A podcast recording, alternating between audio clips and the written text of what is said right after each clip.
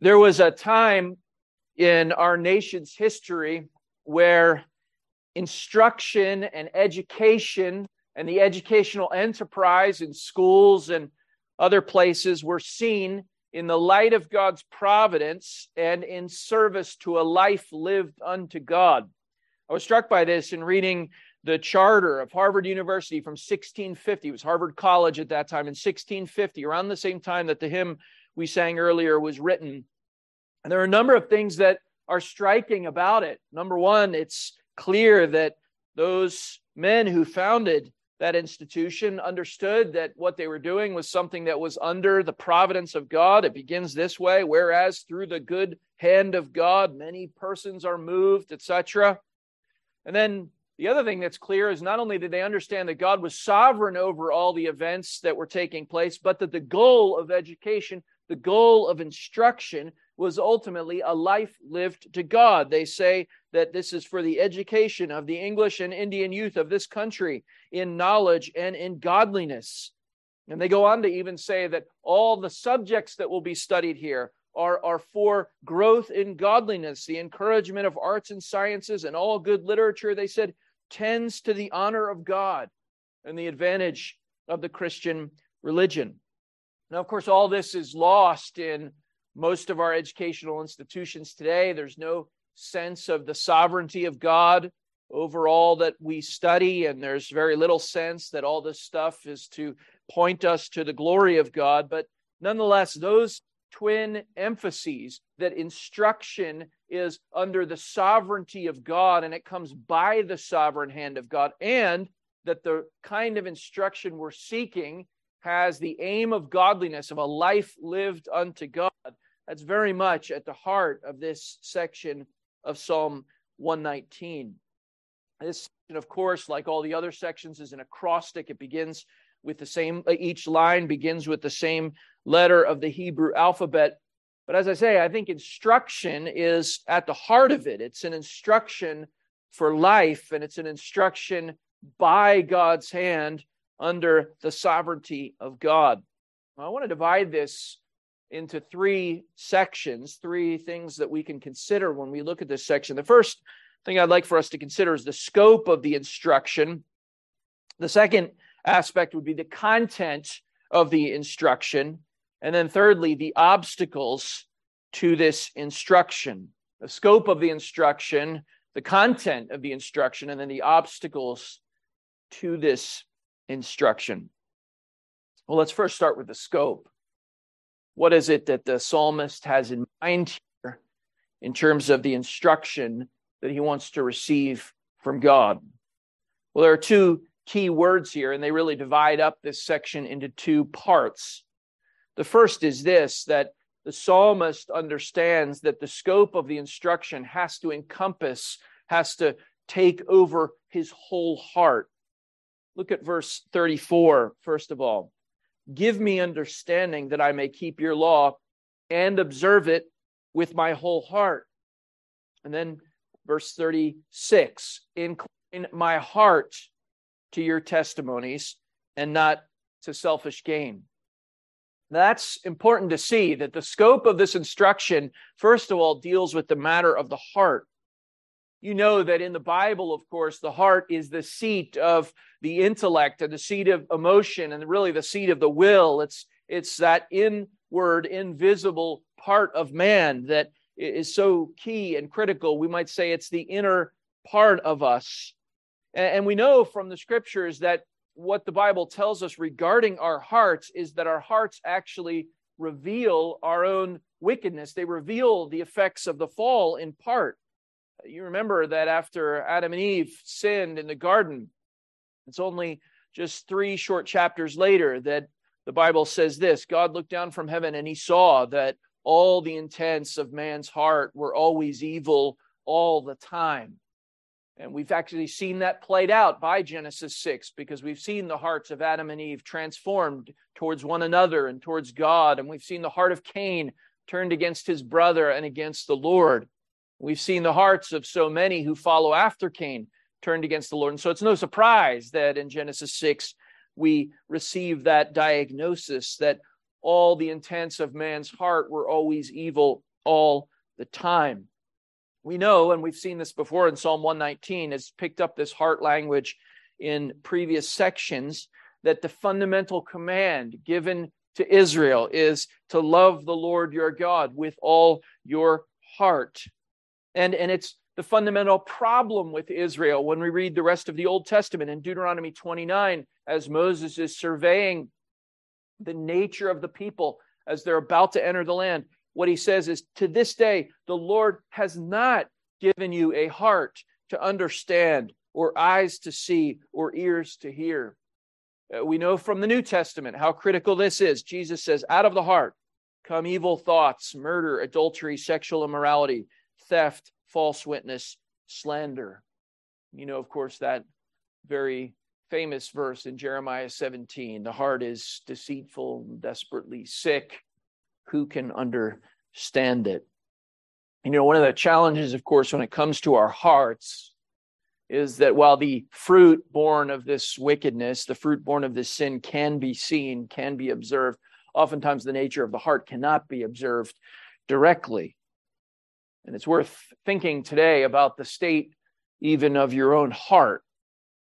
What are your ambitions? What is it that you seek after? What is it that you value most? What is it that you reflect upon when you have nothing else to think about? You know, this is the issue, of course. And so the psalmist understands that the instruction that he needs, the instruction that matters, is instruction of the heart. He needs his whole heart transformed to follow the Lord.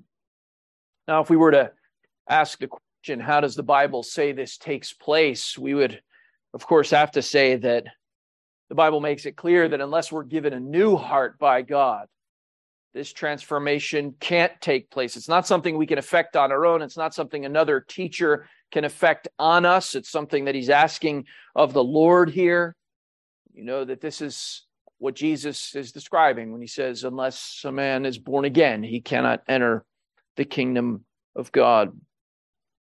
But in any case, the, the scope, first of all, of this psalm is that he wants God to instruct him, and he wants God to instruct him not just in a superficial way. He doesn't just want to learn more information. No, he wants God to instruct him in such a way that it goes into his heart, that it transforms him completely. And that actually leads to the second major image he gives regarding the scope of this instruction. The scope of the instruction, we could say, is the heart. But the other way the psalmist puts it in the second half of this section, verses thirty-seven through forty, is he says it uh, affects all of life.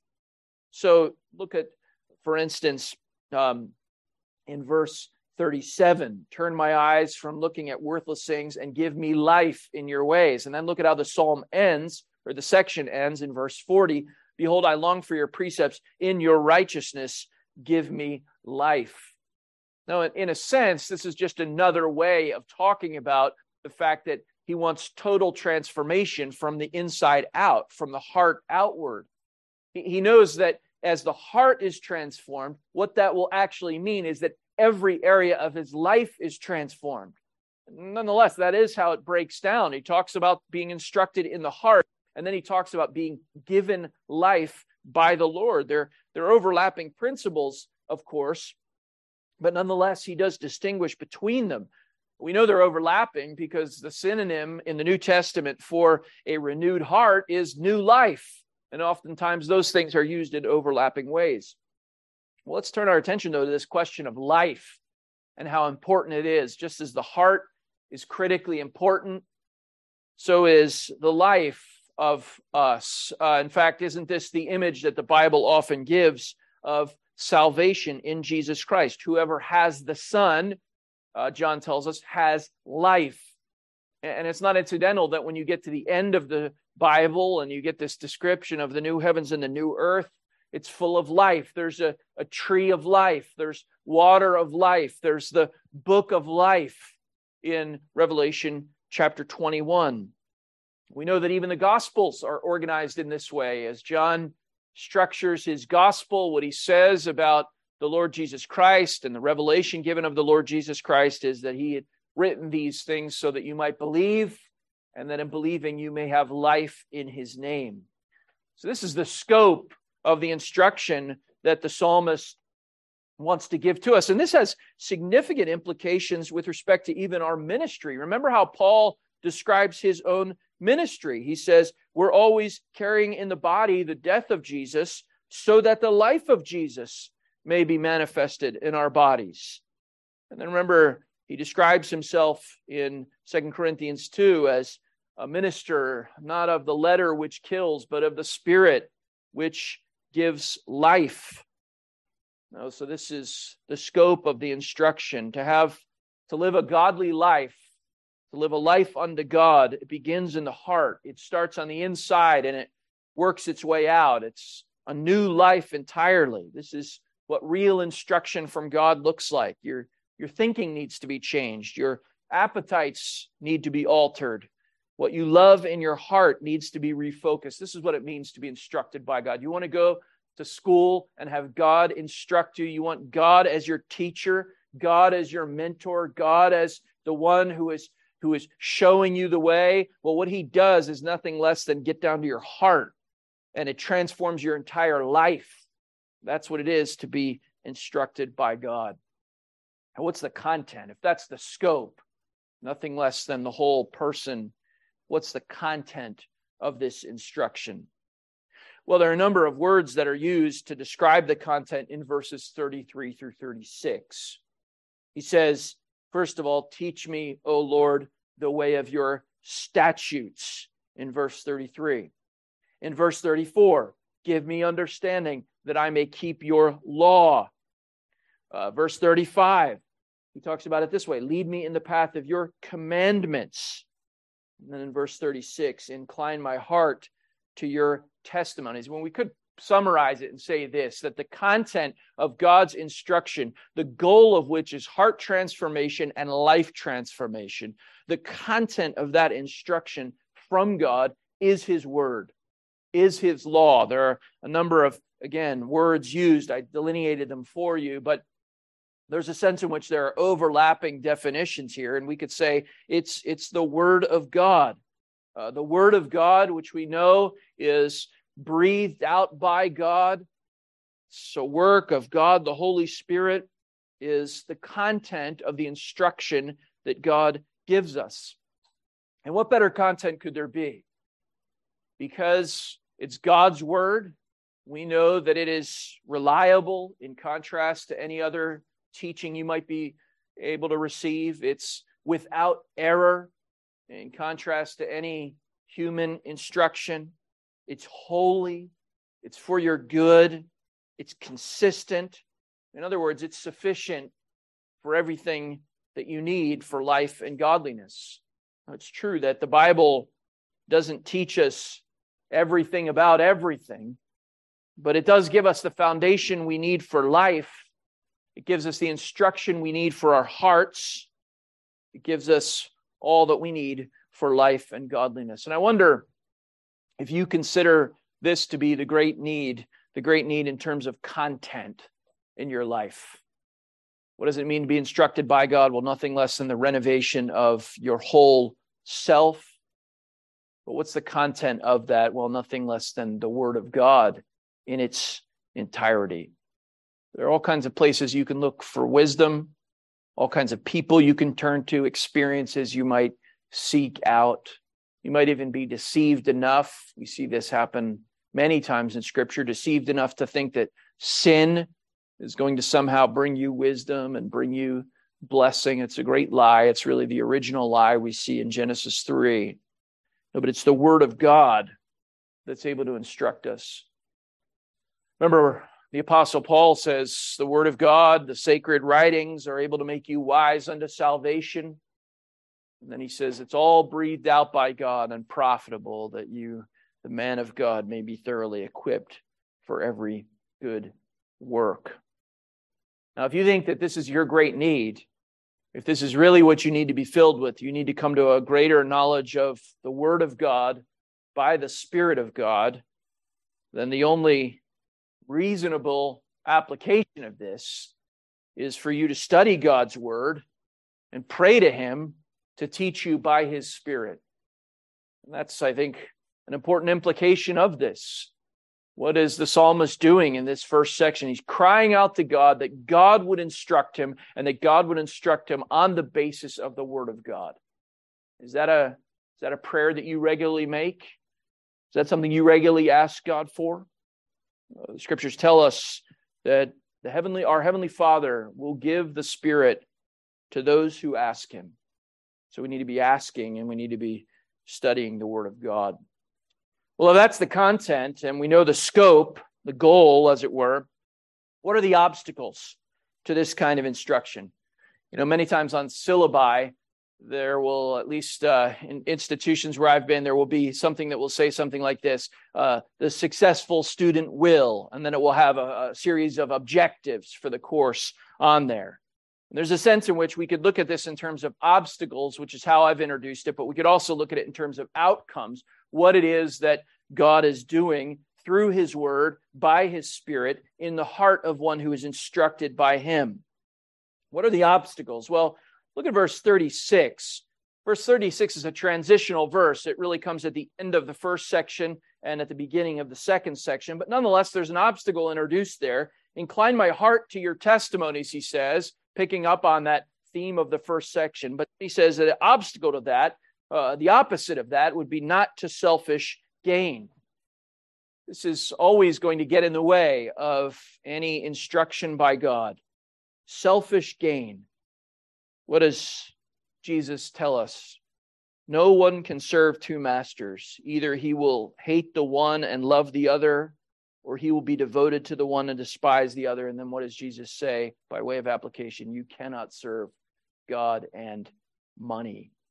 If you want to be instructed by God, if you really want him to transform your heart and fill it with the Word of God so that your whole life might be changed, well, one of the things that will get in the way of that is any selfishness, any, any desire for the love of money, which is the root of all kinds of evil.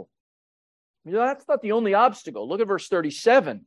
There's another obstacle that he gives here when he says, turn my eyes from looking at worthless things. This is a term that could refer to wicked things, uh, wicked ideas, uh, evil, foul ideas, but it also more often just refers to things that are that are worthless, that are that are vain, that are emptiness. You see, that's another obstacle as well. You've got to be on guard against selfishness. You've got to be on guard against the love of money, but you also have to be on guard against things that, Uh, while in and of themselves may not be wrong, are ultimately ephemeral. They are passing. They are here today, gone tomorrow. Think about how much time in the last month that you've wasted on trivialities, on things that you were invested in for a moment and then forgot about as soon as you invested yourself in them. Think about how many things you read that you forgot almost immediately afterwards. This is part of what it means to look at worthless things. What's the alternative? Well, give me life in your ways. Another obstacle comes in verse thirty-eight. This is a, an unusual verse that has puzzled the commentators over the centuries. He says, confirm to your servant your promise that you may be feared. Now, what's he saying here? Because he, he acknowledges that he is God's servant, and he loves the Lord, but nonetheless, he asks that his promise would be confirmed.